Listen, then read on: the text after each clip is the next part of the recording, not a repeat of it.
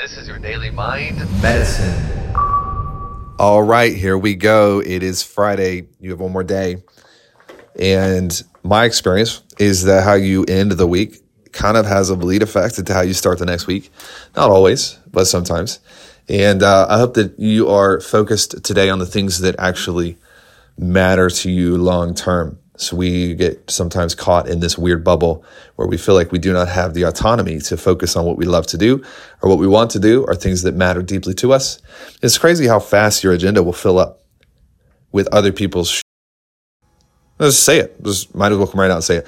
You're the owner of a business or you are the manager of a department or you are in charge of something somewhere.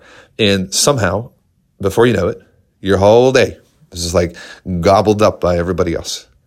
And I found that how I start the day tends to impact whether my agenda stays with me or whether my agenda gets eaten up by everybody else around me. So it's really important that as you are going through whatever you're going through, whether you're trying to build a company or build a family or improve a department or write a book or whatever, the it will never be easy ever. And can we just deal with this for a second? Like it's never, ever, ever going to be easy. You might have easy days, but my God, like sometimes it's like people shoot themselves in the foot because they're expecting it to just like, oh yeah, I'm going to crush this. Everybody else online is crushing it. Dude, I'll make so much money. No, no, no.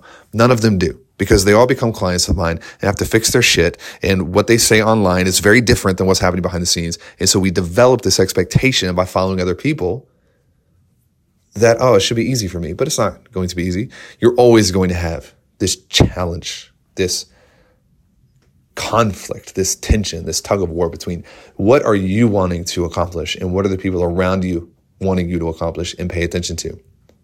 So sometimes it's simply a matter of will. A couple days ago, a meeting got moved on my schedule. It was last minute. It was nobody's fault. And I declined it because I had my day planned and I had things I wanted to accomplish for the day. I said, you guys are going to have to do this yourself because this was put on my calendar late last night. And, and my team was like, you know, you're going to skip your own meeting. I was like, it's not my meeting anymore because you put it on last minute. They're like, okay, guess what? They went forward with the meeting. They crushed it. It was amazing.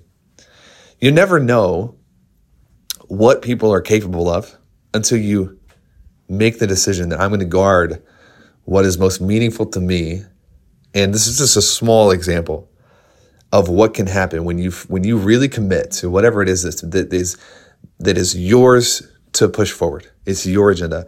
When you start your day, are you starting on social media? Are you starting here? Are you starting with you know reading your books or reading the Bible or reading whatever whatever it is your routine is? I've found that w- w- a lot of producers will set a routine and then they'll wake up and get on Facebook and then they're mad that their routine doesn't work. No, no, no, no. It has nothing to do with your routine. It's because you're not honoring the agenda you've created for yourself. This is a reminder for you stick to your guns. Last day of the week, best day of the week. Let's rock and roll.